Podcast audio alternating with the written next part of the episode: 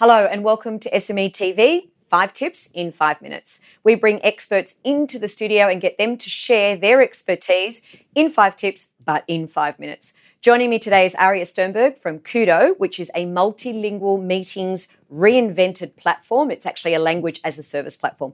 Welcome, Aria. Uh, thank you. Great to be here. Now, it's hot on a time frame five tips, five minutes. Yours are all about tips for a virtual business meeting. Yes. Let's get stuck straight into it. Tip one record your meetings for future review. Absolutely. Why? Multiple reasons. First of all, for me, being a marketer, uh, being able to take that content, use it for the future, pull out information, pull out snippets, you may be able to repurpose that.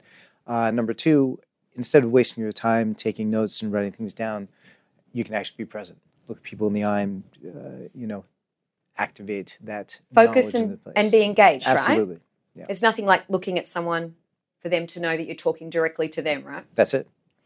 Tip two see how you look from the other viewer's or viewer perspective. That's right. So, why do people struggle with that? Uh, when you when you're in a meeting, you go in and you know what's happening. If you're sitting there in front of your computer, oftentimes we forget that uh, you know you are professionally being present. And so, a couple things you mentioned before: looking and making eye contact let the people know that you're there. Let the people know you're paying attention to them. You're not working on another screen doing something else. And most importantly, turn your camera on. Uh, it's really disrespectful to not show the other people that you're actually, you know, paying attention to them.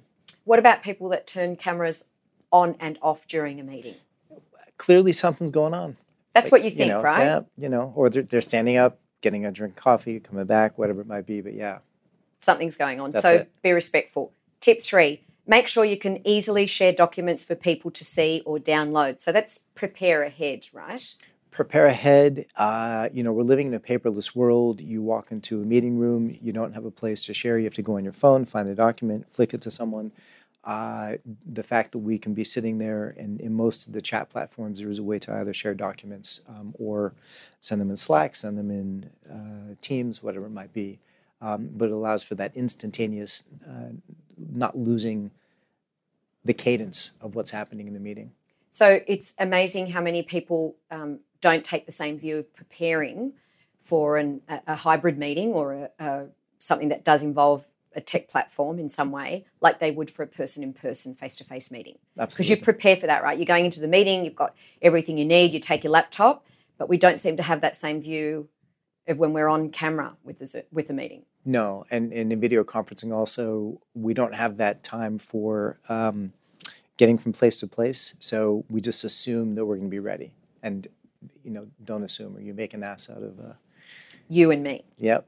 Okay. Tip four: collaborating virtually using tools like Miro or Miro. Yep, absolutely. So it's not just about sitting in a room. If you do any sort of brainstorming, you've done uh, an activity like that using post-it notes, you're doing something on the board. You're writing. Be, you're writing. Being able to pull people together into individual rooms or break out into other rooms and having those kinds of tools where you can collaborate uh, is is indispensable when you're trying to come up with ideas. And the output you can bring together, which is an almost finished format because you're working digitally in the same space, uh, is massive compared to you know collecting the post-it notes and something having to digitize all of that. So it's it's just a huge benefit. So we're saying that with video conferencing, there are other tools that you can use. They're right there on your laptop or your or your computer, whichever you are, and they're in the cloud, but they're easily accessible. Absolutely. And to think outside the box, so to speak, of what's happening during the meeting, and you know that that's the whole point.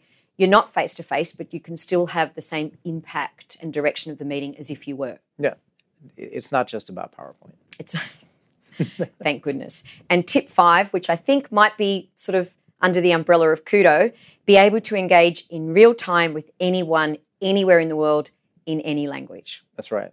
It's so, a great last tip, but it's connected to Kudo. So tell us about that. Sure thing. I mean, when you can instead of having to fly to another country get into a you know taxi go to a hotel check in and then wait until the next day for your meeting and, and pack and pack and the cost of investing in all of that you can go into your typical video conferencing app, turn on the meeting, your uh, meeting partner will be there, select the language you want to listen in. If it's in English, they'll select the language they're in, and you can have a real time conversation together without having to leave the comforts of your desk or your bedroom or wherever it is you may be using your computer. For the video conferencing. Okay, in, in terms of Kudo, the reality is though that I can set up a meeting with anyone anywhere in the world in any language that I might need.